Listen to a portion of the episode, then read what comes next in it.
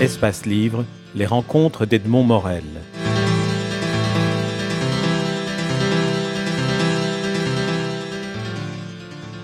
Rencontre avec Vincent Pérez, seconde partie.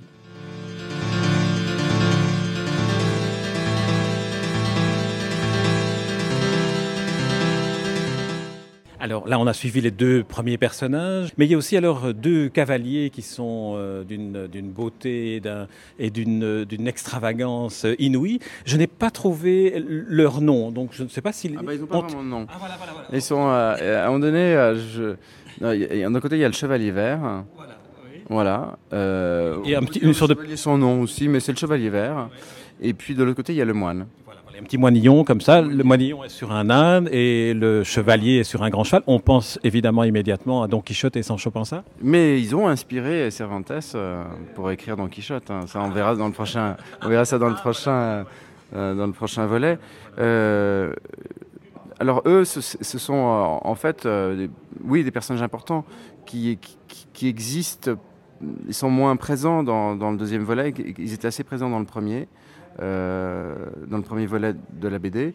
Mais dans par contre, ils vont tenir le troisième. Euh, le, troisième volet, c'est sur eux et sur, euh, sur ce qu'ils vont vivre. Sur les, parce qu'à la fin de, à un moment donné, dans, dans, dans, le deuxième volet, ils se font avaler par une vague parce qu'ils cherchent à, ils, cherchent à, l'armée euh, du, Ils veulent retourner en Hispanie. Ils veulent retourner en Hispanie. Hispanie pour, pour, pour, trouver, pour, pour, sauver le village qui était envahi par des Vikings. Et chemin faisant, il y a une tempête et ils sont avalés par une énorme, énorme, vague. Il faut dire ça, c'est aussi une des planches euh, magnifiques dans, dans l'album. L'album compte une série de planches en, en une page et, ah et, les, et, les, les, pleins de pages sont, sont d'une beauté inouïe parce que voilà, c'est un peu comme un, tableau japonais pour les vagues. japonais dedans, oui. Euh, vraiment, j'adore cette planche. D'ailleurs, je, je, l'ai chez moi.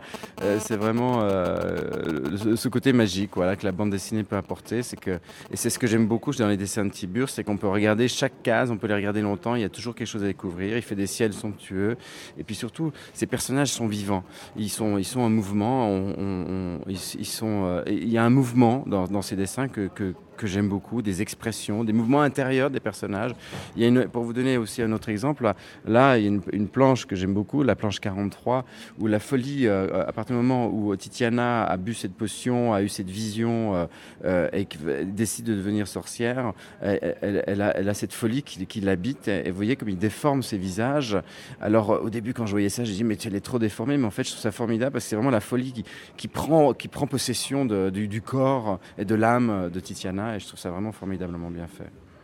Vous parlez de, de Tiburce Comment travaillez-vous avec lui dans le fond? Tiburce Roger, comment vous travaillez? Comment Tiburce, en fait, je lui laisse une grande, euh, grande partie de, liberté pour tout ce qui est découpage, et, mais on fait le casting ensemble le casting, il m'envoie des, des sketchs, des, des, croquis de, personnages, euh, je rebondis dessus, et, puis, et puis je lui parle des personnages, je décris les personnages. Euh, Titiana, je lui dis comment elle est habillée, et puis, euh, et puis je lui ai donné pas mal de, documents aussi, et puis lui, il rebondit dessus. Il rebondit dessus, et puis ensuite, je lui laisse faire son découpage. Il me dit, tiens, voilà, ce que tu as écrit, ça fait 40... Là, je viens de lui envoyer un texte, il me dit, ça fait 41 planches. donc, mais, et, puis, on, a, on, a, on a pas mal parlé aussi des couleurs, parce que je voulais une différence avec le premier, parce que dans le premier volet de la forêt, euh, la magie existe, Merlin existe, les fées existent, les dames blanches existent, tout ça, toute cette, magie, ce, ces légendes, euh, le monde des légendes, des contes existe, tandis qu'avec la mort de Merlin, à la fin euh, du premier volet, cette magie disparaît. Euh, et, donc tout le monde essaie de mettre la main dessus. Euh, où est le grimoire de Merlin euh, À partir du moment où les envahisseurs, les vikings arrivent, ils sont à la recherche de qu'est-ce que aurait pu laisser Merlin, le grimoire, ou est-ce qu'il y a un, restant de magie Parce qu'en fait tout le monde est avide de cette magie. Et c'est ce que raconte le deuxième aussi, le deuxième volet? On revient un peu à la genèse de, cette aventure euh, bande dessinée. Pour vous, le, point de démarrage, c'était quoi Les personnages ou plutôt l'envie d'entrer dans un monde comme celui-là mhm. Ou les deux ou euh? Alors, euh, le point de démarrage, hein, c'était, c'est d'abord moi, je suis, j'aime beaucoup, j'aime les contes. J'aime Bruno Bettelheim, la psychanalyse des contes de fées. J'aime, l'analyse des contes. j'aime, j'aime les répercussions profondes qu'un conte peut avoir. et donc, j'en suis venu à me dire, je sais pas, j'ai dû le lire quelque part, euh, qu'on porte tous en soi un conte à raconter. Et donc c'est ce que j'ai fait avec mon premier volet. C'était, au départ un scénario, mais je l'ai écrit un scénario de film. Mais au début, je l'ai écrit euh, en me disant au diable les, contraintes budgétaires. Je m'en fous, j'écris ce que j'ai dans le ventre et puis après on verra. Et puis effectivement, j'ai écrit ce que j'avais dans le ventre. Et puis ensuite, c'était un film que je pouvais pas monter parce qu'en plus, il y avait pas mal de projets aux États-Unis euh, similaires qui se montaient, tout ça. Donc c'est pas grave. Euh, euh, je, je l'ai mis de côté. Et puis un jour, je me suis dit, mais qu'est-ce que c'est? Quand même dommage. J'ai quand même passé un an à écrire ce texte, de le laisser comme ça. Qu'est-ce que je pourrais faire? Donc, Je me disais, est-ce que je fais un roman? Je dis, mais non, je me sens pas capable d'écrire un roman. C'est pas mon truc. Euh, et donc du coup, je me suis dit, la, la BD serait pas mal.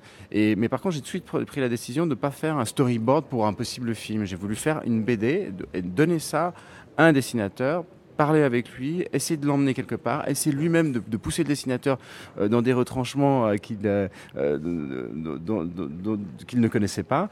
Et puis, et puis voilà. Et puis donc la première bande dessinée est née. Et puis ensuite, alors la suite, c'est que les personnages m'ont porté. Maintenant, en fait, c'est plus moi qui raconte l'histoire, c'est les personnages qui, ils ont leur logique, ils ont leur intégrité. Il suffit que je les suive. Et c'est ça qui est vraiment étonnant dans l'écriture actuellement. Dans le processus créatif, d'ailleurs, que ce soit en fiction romanesque ou en bande dessinée, le moment où les personnages vous échappent, c'est un moment magique, c'est un moment euh, vertigineux. Ah bah c'est un moment où, euh, au lieu de pousser, on se laisse tirer. Mais retenir parfois. Et il faut, oui, absolument. Il faut, il faut alors, mais là, euh, vraiment, c'est j'en suis à un stade où euh, je, pose mes, doigts sur le clavier et, j'avance. Bon, il y a toujours un travail de recherche avant. Hein.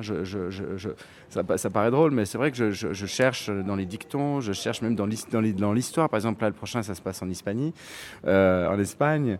Et, c'est vrai que fallait que je me, rende compte en fait de ce qui se passait hein, dans cette époque. Alors, je sais pas si c'est 1300, 1400, 1500, enfin, dans, ces eaux-là.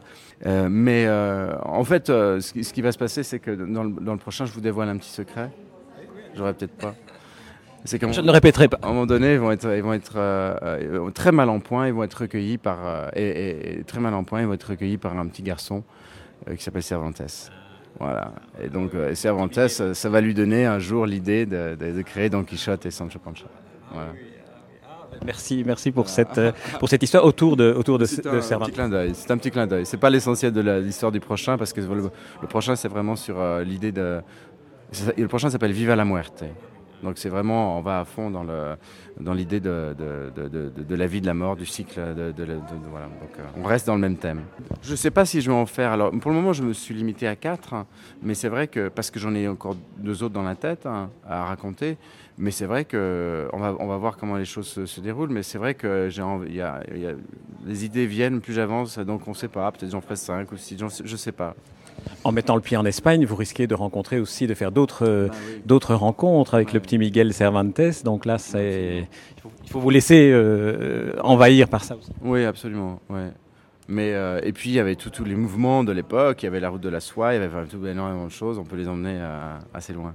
Mais il faut qu'il y ait une raison. Euh, J'ai pas envie de, de, de, Tant que je suis porté par mes tripes, et par, par une, un besoin de raconter les choses, tout va bien. Donc pour le moment, j'ai encore deux que j'ai besoin de raconter.